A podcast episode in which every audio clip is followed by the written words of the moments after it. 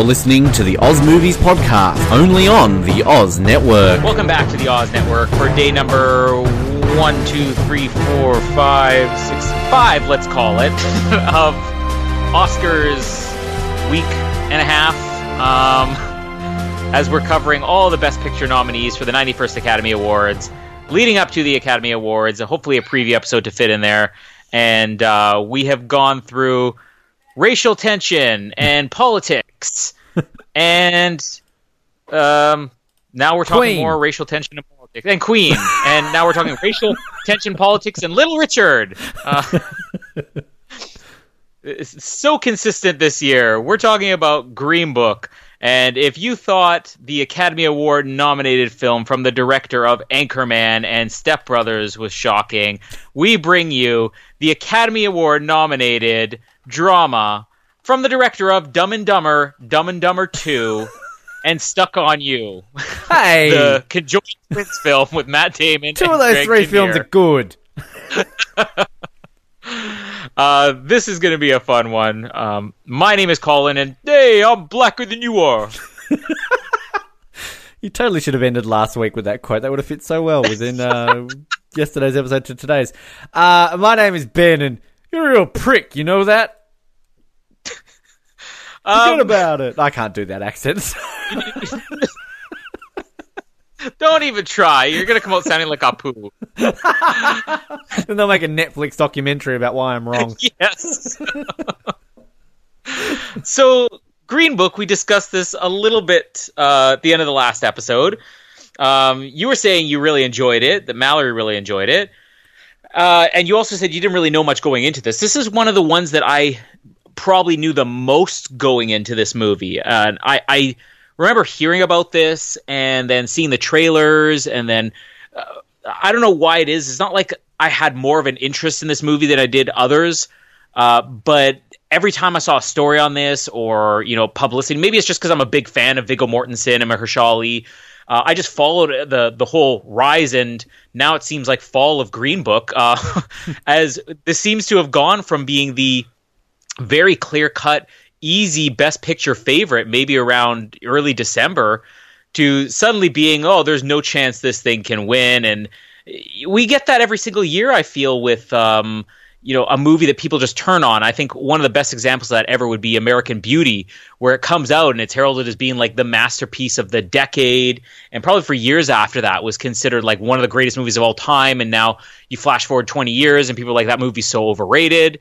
Uh, Green Book is just uh, such a 180 where now all of a sudden this seems like you know controversy and people just saying it's such an average movie. It it seemed to go from you know the number one choice to no shot at winning. At least that's kind of what I'm seeing.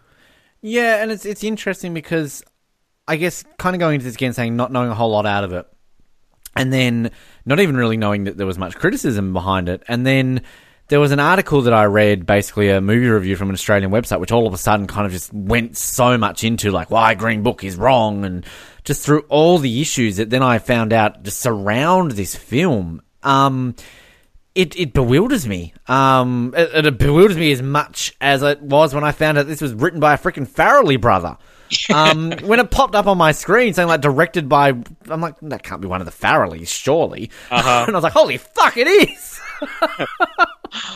Um, I really look forward to Adam Sandler getting nominated for something next year. Like it just, it just seems Oh, to be. can that- you imagine? Oh, look, I actually would honestly be a huge fan of Adam Sandler getting an Oscar That would make my year. Like, it would be so good. Um, but, like, okay, maybe I'm not, maybe we're not the correct people to be able to correctly comment on the issues around this film, given the day and age we live in. Like, on that, though, I think you mentioned this, I think, yesterday in regards to kind of things being so political.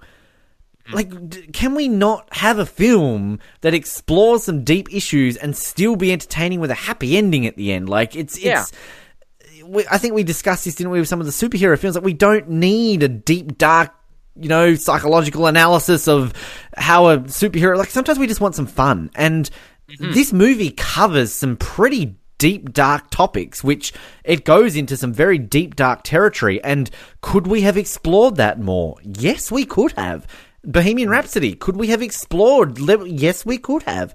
But at the end of the day, we've come out of it with a certain type of film, and we don't always have to have that absolutely, you know, down to the bones, nitty gritty of what it really was like. And I feel that's where it annoys me slightly that it gets as much criticism as it's getting because it's just this film really really entertained me. And it also i think you do come out of this again just going like i was saying yesterday like we lived in a day and age where that sort of stuff happened. We live in a day and age where some of this stuff still happens in certain parts of the world and it's terrible. But it's still also you can have happy endings out of this too like you know uh, yeah it's it's maybe the one out of all the criticism i'm reading about even as much as i love bohemian rhapsody i still probably get a little bit more annoyed at the criticism with this film's getting when i find it so entertaining and such a good movie uh, like I I did say I understand some of the criticisms of this movie uh, because I did have a few issues with it myself, but just none of it had to do with well they should have made this darker, they should have showed this more because I, I mentioned this yesterday. One of the things that people keep missing about this movie is that this isn't going to show you the worst of racism in the South. Because this is about a guy who has been true story first of all about a famous musician who was invited down there to play to play for white crowds and they held him in a certain regard and a certain uh, level of respect, but wouldn't extend, you know, some courtesies to him. Like there's uh, uh, some scenes in this movie which I feel like, yeah, maybe that's a little bit too, you know, cornball and Hollywood. But then other scenes, like the probably the first hint you really get at it, where he's going and performing this concert and they're treating him like gold, which by the way, he never would have booked a tour down there if there hmm. wasn't an audience willing to pay good money to see him. This isn't just about oh he went down there and you know he he played some concerts. People were paying him good money, and then th- these business owners had customers willing to pay good money to sit and listen to him play the piano with his band.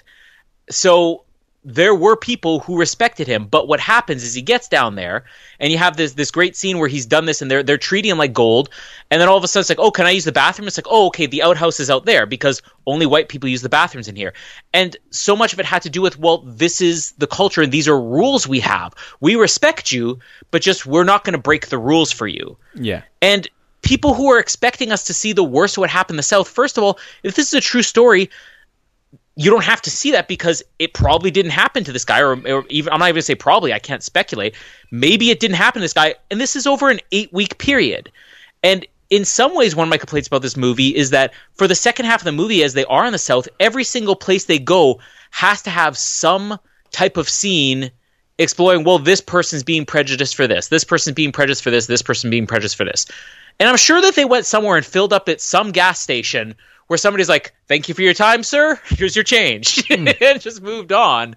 Um, so yeah, I don't really get it at all. I mean, we're dealing with a true story of a real guy who was respected enough that that people extended a welcome to him. This movie is tame in terms of the levels of prejudice we're seeing because what happened in this story logically would have been tame to this guy, a lot tamer than it would have been for other people.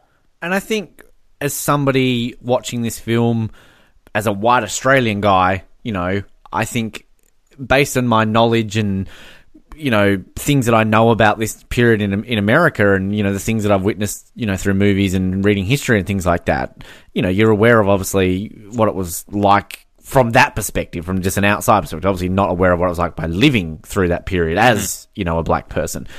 But I think like the thing to me that really kind of you know hit home in the fact like a message for myself and realizing just so like the whole notion of the green book of this thing actually being a, a thing that existed you know hmm. that there was a book basically for african american travelers of safe places to go to. I mean it's, it's mm-hmm. terrible that this was the thing that actually existed. And just even the, the things that sort of our our main character like the doctor's going through where and th- this is what I really appreciated around uh, Mahershala Ali and just kind of everything that brings to it is that he is kind of in torn, isn't he? How you know, obviously he's in this period where you know African Americans are being treated poorly in this certain areas of the country, and then but he then can't get accepted by I guess you know African Americans themselves because he's kind of mm-hmm. playing for the white man, you know, with that type of music. So and that's what like there's just that level that I really really appreciated on this film. Whereas say like yesterday we're talking about Black Klansman and kind of you know it's understandable that if you've got an African American trying to infiltrate the KKK, that's not going to go down well.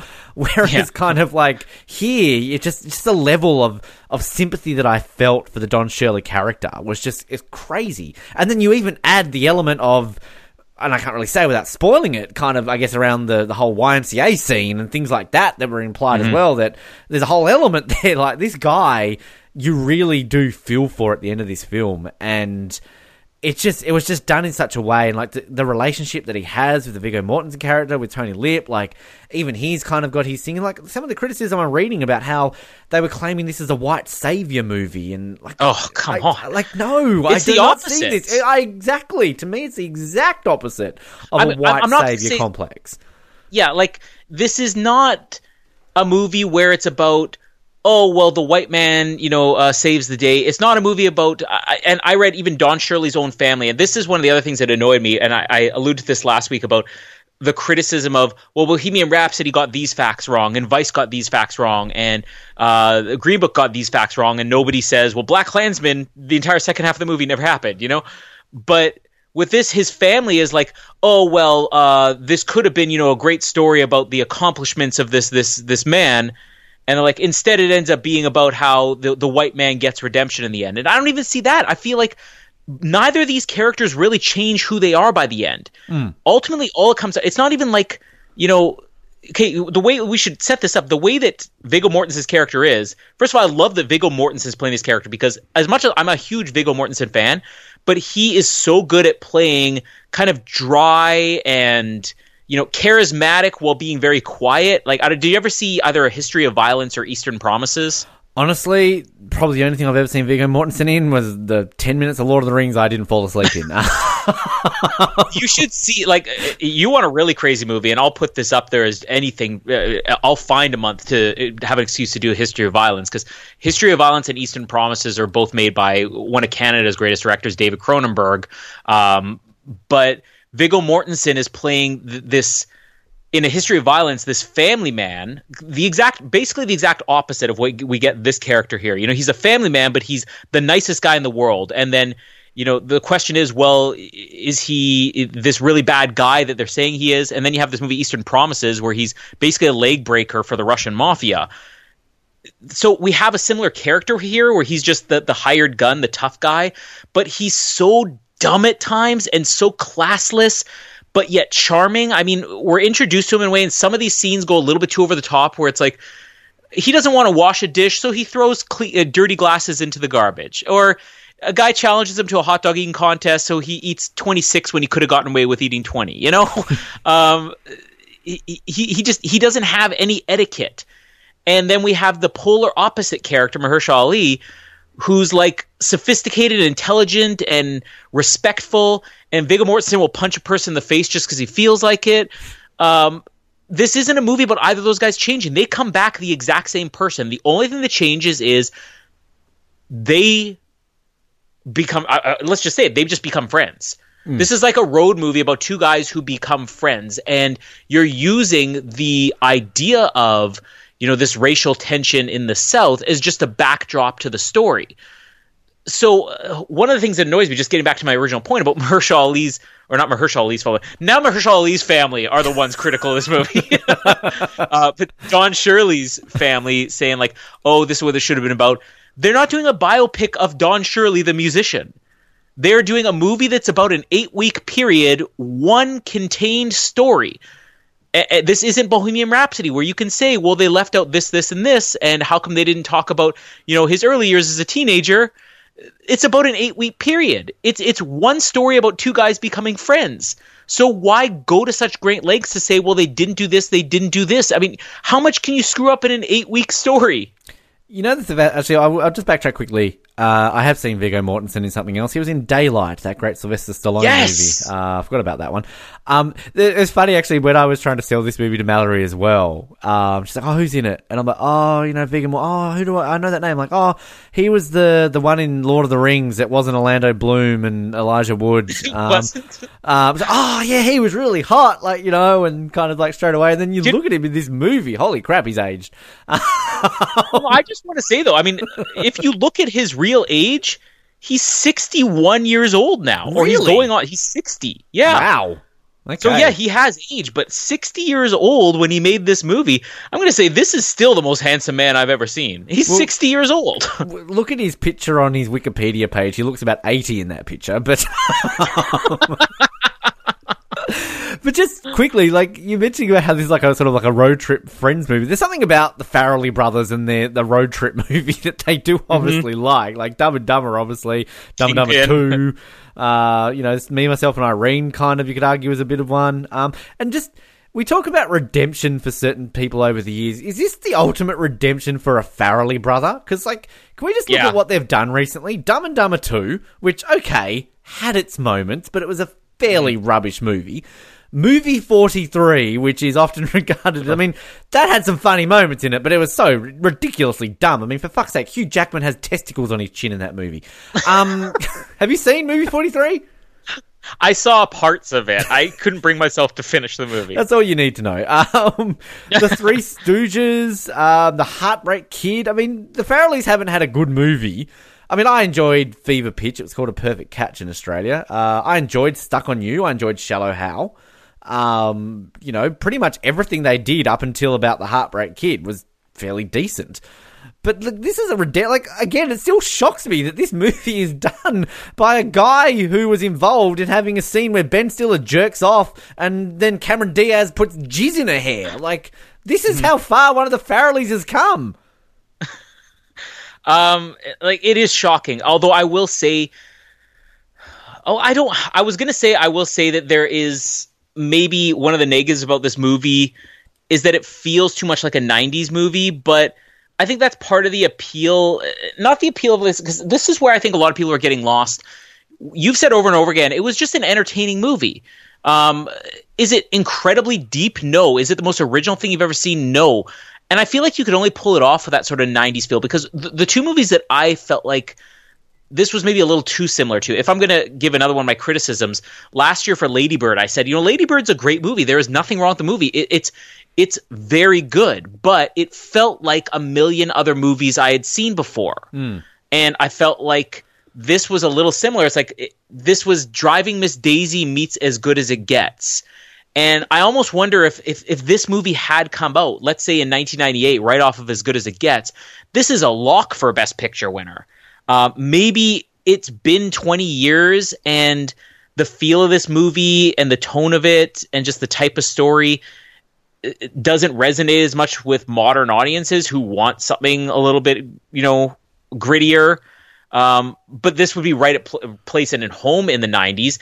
I think, yeah, th- that's kind of the Farrelly Brothers touch. I mean, let's be honest, if you look at their filmography, even their humor is sort of stuck in the 90s. They have not evolved from Dumb and Dumber or Shallow Hal or There's Something About Mary. I mean, Hall Pass, that was uh, uh, uh, one of the better ones they've made in the last, you know, 15 years. And that still, to me, felt like a movie stuck in the 90s. Well, uh, let's be honest. The Farrellys aren't as quite as bad as the Wachowskis, who just did The Matrix and then just went to sleep Oh. for the next twenty years, didn't they? Um, Yeah. Cloud Atlas, I can like, but I can see why Shut people up. hate it as well. Um, but yeah, like to me, also, I'm not like. Well, I didn't think I was that familiar with Mahershala Ali because I've never seen Moonlight. But then I realized that when you look him up and it's like, oh, you know, most prominently, you know, got really well known for House of Cards. And it took me a while. I'm like, he was in House of Cards, and then it actually it finally clicked who he was in House of Cards. And I'm like, oh, he was that? Remy. Do you, do you remember him in House of Cards? Yeah, no, I mean that's where I first noticed him. And when I, I think it was what season two when he came in, or was he in the first season? Oh, I feel like he appeared like maybe in an episode in the first season. Um, and then But his character evolved and like yeah, he was just a random character, and then he became basically like um a lot more. Yeah, he was in that season one, but you know he he came back and yeah he became more prominent basically. Um, so I mean, but- he was along with Stamper, he was probably my favorite thing on House of Cards. I kind of always lean more towards the supporting characters on that show. Uh, but then after that, he got Luke Cage, where he played the main villain, and he was playing a character. Uh, I, I don't even know how to describe it. I mean, it, it, it's like the Godfather, you know, of the the Marvel Netflix universe. He was just the personification of evil, but ninety percent of the time, he came across as this respectable business. He came across like Don Shirley, you know, owning a jazz club, basically. um, and, and and Luke Cage, he just like I loved him on House of Cards, and then he blew my mind on Luke Cage. Uh, so when he was in Moonlight, I think half the reason I saw that movie was just because of him in it. And I was kind of disappointed that he's only in the first 20 minutes of Moonlight. And that's why I almost wish that we could have waited for a bigger role for him to get it because we talked about this yesterday that I wonder if his chances of winning supporting actor have been hurt now because he won it only two years ago for a much smaller, less significant role than this. Well, didn't well, the similar thing happened with uh, Christoph Waltz, didn't it? Like, didn't he win both years within like three years or something of each other, and he basically Well, played the he- same character in Django Unchained as he did in Inglourious Basterds? Yeah, I, and I think that was all the more strange because it was the same director making them. um, but like with this one, it's completely different roles. I mean, you could make the argument. I think that Viggo Mortensen has more screen time in this movie only because his character is introduced in the first 15 minutes before Mahershala is. Otherwise, this entire movie is just those two guys. And Viggo Mortensen obviously has more dialogue because his character never shuts up, whereas Mahershala Ali's kind of reserved.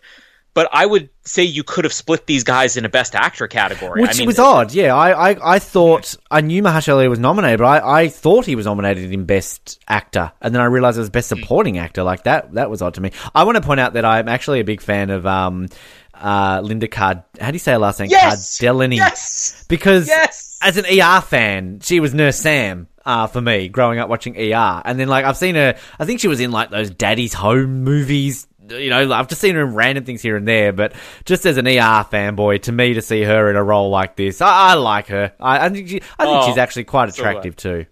Oh, so glad to hear you say that. Um, I, I've, I've, anytime she pops up in anything, I get so excited. Um, but I saw like the TV show Freaks and Geeks that she became famous for, uh, like years ago. The show didn't last very long, and then yeah, ER after that. I was sort of in and out of ER at that point. Uh, the, the real thing people need to see is the, the TV show Bloodline that she made with Kyle Chandler, who was on the Friday Night Lights TV show, and then uh, the guy who played the main villain. Um, he's Australian. Uh, what's his? Why is his name escaping me? Um, Uh, Hugh Jackman. Uh, oh yeah, exactly. No, uh, Ben Mendelsohn, who played the main villain in Rogue One, the Star Wars story. Ah, yep, yep, Uh, yep, yep. The three of them playing siblings on this TV show Bloodline, which is one. Of, it's a slow burn show, but such a twisted show. And again, you talk about how Mahershala Ali, like Linda Carlini, blew my mind on Bloodline, and she's not even the best one on Bloodline. But yeah, when, it's a small role, but I mean, I'm happy for her to appear in anything. Yeah, and like I, I, I mean, looking at her filmography, I didn't actually realize she's as prominently in as many things. Like I, again, I thought she was just like ER. Then oh yeah, she is random in you know a few Will Ferrell movies or whatever. And then because even Mallory said like, oh, she's in things I've seen. Like I know who she is, but I just exactly can't pinpoint it. she's that uh, i think i've mentioned this before there's a great series of documentaries called he's that guy who is in that thing or she's that girl who is in that thing uh, which is all about th- those actors that's like i recognize them from somewhere i can't place it i could never tell you what their name is but i know i know them from somewhere and that's sort of what she fits into like she's been in everything and yet you're gonna struggle to think about what it was She was in Brokeback Mountain. She was in Avengers: Age of Ultron. What? Who's she? Scooby-Doo? she's uh, hawkeye's wife Uh, of course she is. Because we all care about Hawkeye. that famous farm scene from age of Oh, ultron the iconic, you know, I can't wait for the spin off movie after the success of Captain Marvel, uh, where we finally get the Hawkeye wife spin off. Uh, continuing on everything with those. Yes. Oh, okay. I wasn't sure if we lost the connection there. If that was Oh, just a very abrupt here. end to a Uh, sentence. uh, that's that's an exact recreation of our audiences every halfway point of every episode. Like, um. Uh, I feel like there was something else I wanted to talk about this movie, and now I'm struggling to think about. I mean, we, uh, just quickly touch on it. We're talking about the controversies. Uh, I hate that we're living in this age where people are looking for anything to complain, and you know the real uh, Tony Lip's son, who wrote this movie about his father. You know, he's one of the screenwriters in this movie. He's one of the producers. There was an old tweet he had, um, and I don't know how old it was, where it was it, something about um, Muslims being happy when 9/11 happened, and you know, now this has become a big controversy. Like he should not be associated with this movie. Well, first of all, it's his story. He's the reason this exists because he knew. I mean, he obviously would have met Don Shirley many times because these guys were real friends until the day they died. Uh, but you know, is it something you can necessarily 100% agree with? But if you actually read his original tweet, he's saying, you know, I have seen there were some Muslims who were happy when this happened. And it almost is because he was actually involving Donald Trump in the tweet or agreeing with something Donald Trump said. I feel like this is like, let's just jump down his throat because he's agreeing with Donald Trump. And he's not saying all Muslims are good. He said, I know that there were some, and this has now become a thing like, well, uh, this shouldn't get Best Picture because of it. Can we just let a movie be a movie? Is it a dumb thing he might have said? Just like uh, Peter Farrelly, you know, came out and said, "Oh yeah, when we were doing this something about Mary, I would try to get a reaction out of somebody in the crowd, so I'd flash my genitals to them."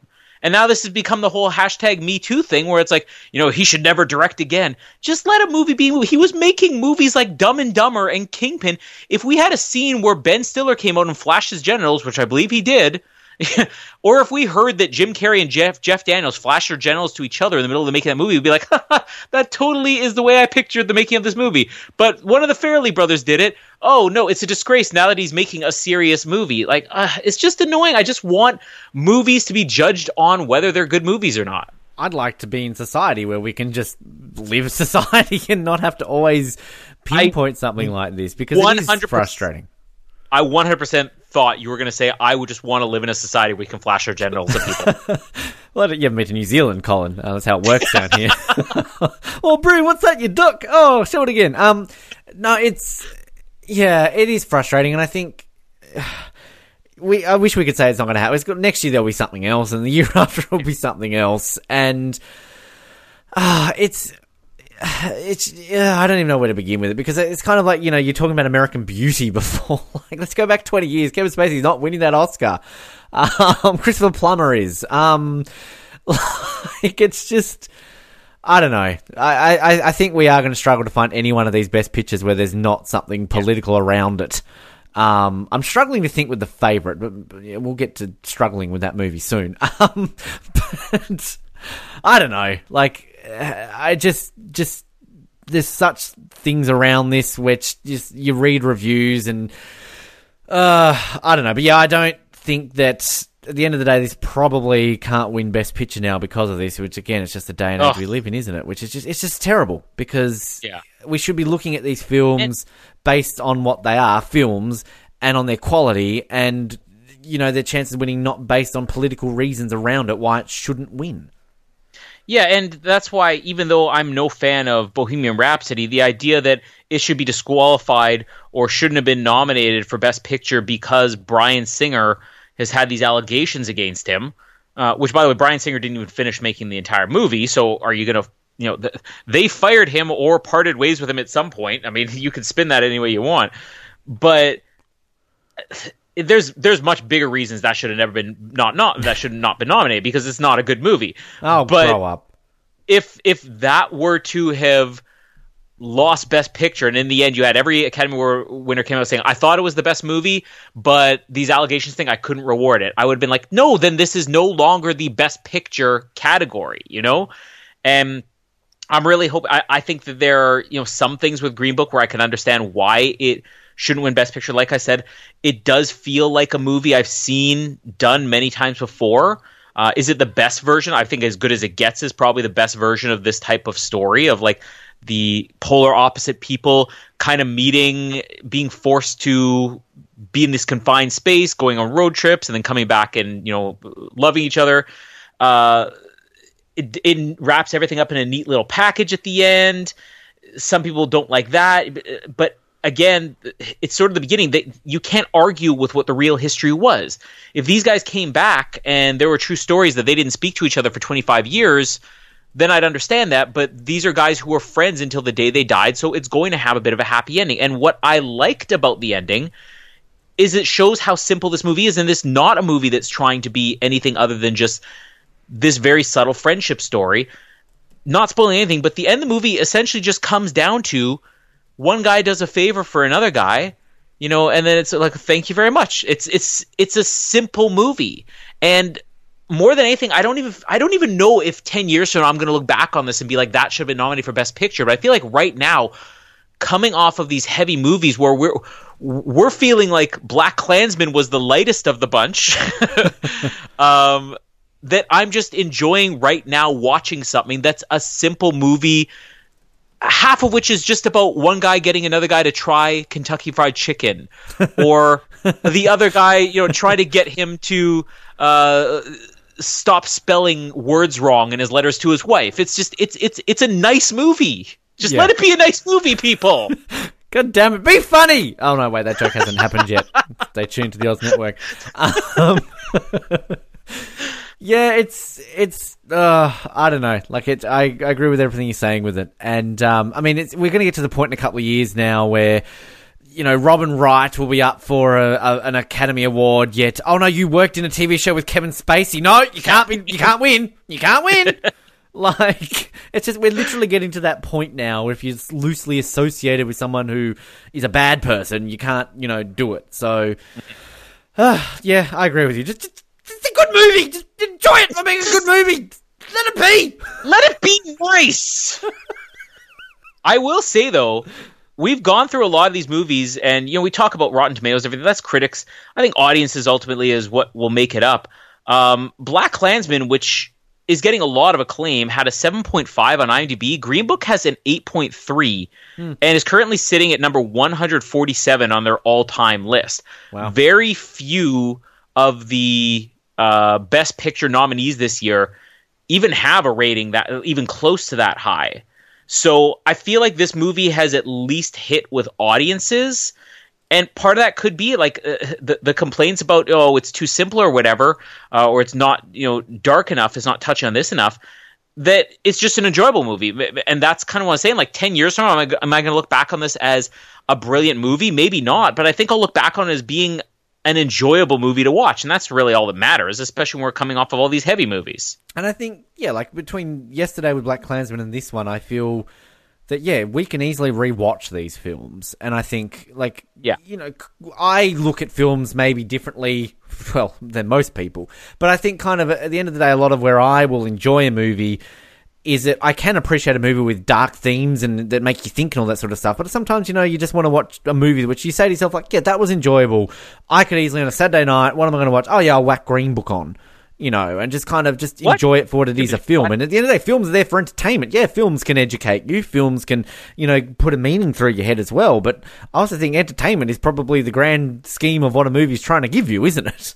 Unless it's a different type of movie, and sometimes we won't touch that. Anyway, Um, this hasn't been nominated for the most Oscars, but I, I, I feel like the categories is nominated. It, it- they're all the major ones. We're going through film editing every single time, and believe it or not, film editing, at least up until recently, uh, it had like the highest percentage of whatever one editing would go on to win Best Picture in the end, uh, and it was this absurd percentage.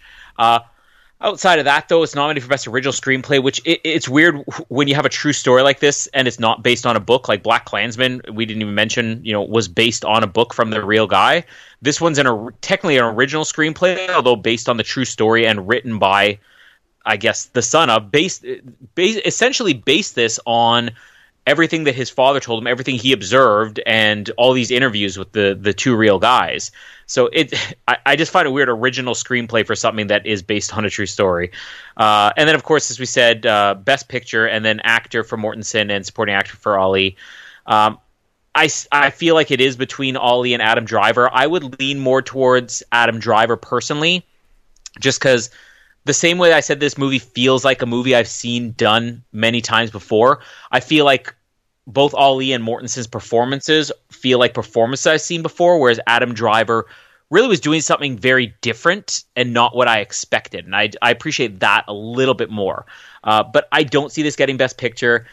There's the Best Actor is really a crapshoot this year, but Mortensen's probably on the lower end of the odds-on favorite, and then uh, yeah, Best Supporting Actors, the one that it's easily most likely to win.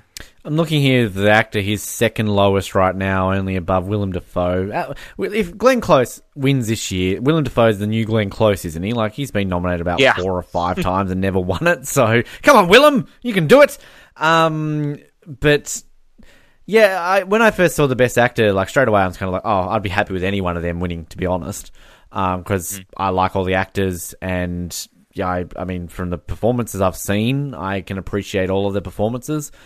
Um, so yeah, but look, I right now, I mean, out of my biased opinion of Bohemian Rhapsody, but take Bohemian Rhapsody out of this. This is my favorite film, and I've, I'll say right now on air, I've watched all of them um, at the time of recording this, and I will spoil it. Out of the, all of these movies, taking Bohemian Rhapsody out of it, this is my favorite out of all the Best Picture nominees this year. So, um, yeah, I I would be very happy if this won it. I don't think it will. Um, I'm with you. I don't think it will win it, but yeah, I, I, I'm very hopeful that uh, Ali will take out the Oscars. I think he, he's very good in this film, and he deserves to be a two-time Academy Award winner. I think that would be a good thing on his resume. Just give one to Willem Dafoe and the other to Kevin Bacon. Just it doesn't matter what they do. Just you can win another one next year because you probably will get nominated again. So You know what? When when they do Kevin Bacon or Willem Dafoe hosting the Academy Awards, they'll win an Emmy, and that'll be close enough. Well, I mean, Kevin Bacon, I think, has won an Emmy and a Golden Globe. He just needs that Oscar. He's never been nominated. He was on like some list I watched recently of like top ten actors who have never been nominated for an Oscar, and Kevin Bacon was mm. on that list. I'm like, how is he not being nominated? Him and Jim Carrey, just give him one nomination, all right? Just one nomination. Uh, well, let's let's specify. I mean, if that one nom- nomination is for the wrong movie, I mean, fun with Dick and Jane. I don't know. Oh, I don't know. Um, perhaps uh, what was it, number forty three or whatever that crap shit. Oh was? yeah, there's his there's his Oscar winner. no, Mr. Popper's Penguins. Come on. Oh, that's got to be it. Um, yeah. So I don't think we have much else to talk about this, unless you want to talk about racism anymore. Oh, Uh, fuck, always, kind always all- want to talk about it. I'm all racismed out, uh, but we have. I, I I think we had decided on one movie, but I'm just going to say we're getting close to the end here, and the next one we watch, it's going to come down to which one Jamie wants to watch next because she hasn't watched any of these with me. Are we buying Uh, this movie first or renting it? Are we doing that Oh first? yeah, we or- should do that. that might be an idea. I'm going to buy this movie. Uh, and I have a feeling you're going to too. There we Yes, go. We got it out of the way. And so of the hold on, just before we even move on here, of the what did this is the fifth, right? Fifth, yes, it's the fifth. Five best picture nominees. What are the buy, rent, and bin tallies? Oh, it's. Uh, I think so. uh, If I'm scrolling through it quickly, I know I've bought Green Book, Bohemian Rhapsody, and Black Klansman. I rented Black Panther and rented Vice. I think you binned Bohemian Rhapsody and Vice. You rented Black Panther and bought Bought both uh, this one and Black Klansman. So, So, similar-ish. Basically, like it's split three ways right now, Hmm. and that's not good for more than halfway through the best picture nominees. Well, last year, from memory, we only binned Phantom Thread. I think we did we rent um, uh, Call Me by My Name or whatever it was, and I think we bought the rest. So Yeah. I'm saying now, again, having watched them all, last year was a better year. Yeah, oh, much better. Believe me, two of the next three movies I'm going to struggle to talk about. I mean, I'll- say this: I I know that my bottom three last year uh, were "Call Me by My Name," "Lady Bird," and then "Phantom Thread." Um, I I would put "Call Me by Your Name" maybe in behind Green Book and Black Klansman. Uh, and Lady Bird, same thing. oh, we rented Uh, Lady Bird. Sorry to correct myself. I thought we bought that, but we both rented that. but I would put both Lady Bird and I, you know I'll go as far as this. I'll put Phantom Thread above Vice and Bohemian Rhapsody at least, and maybe ahead of Black Panther as far as at least on a technical level and Daniel Day Lewis's performance. so yeah, it's it's really not a good year. It's No. it's disappointing me. But you're the only one who knows because you've seen them all. Oh. Uh, oh, that I just, I just want to say, you think we've had some bad ones, so we haven't had bad ones, Colin. Well, well, well, we we we have different opinions on bad ones because I thought the bad one was your number one. Uh, But still, but like, but like, you've got you like, believe me, you'll be coming out of this next couple of days going, I will watch Bohemian Rhapsody 100 times more than I will ever watch the favorite, and probably Roma as well. so Well, I, I'm excited about Roma just because uh, Alfonso uh, Cuarón. I mean, the last movie was Gravity, and let's be honest, the trailers for Roma and Gravity, it might as well be a sequel to it. They they look so similar.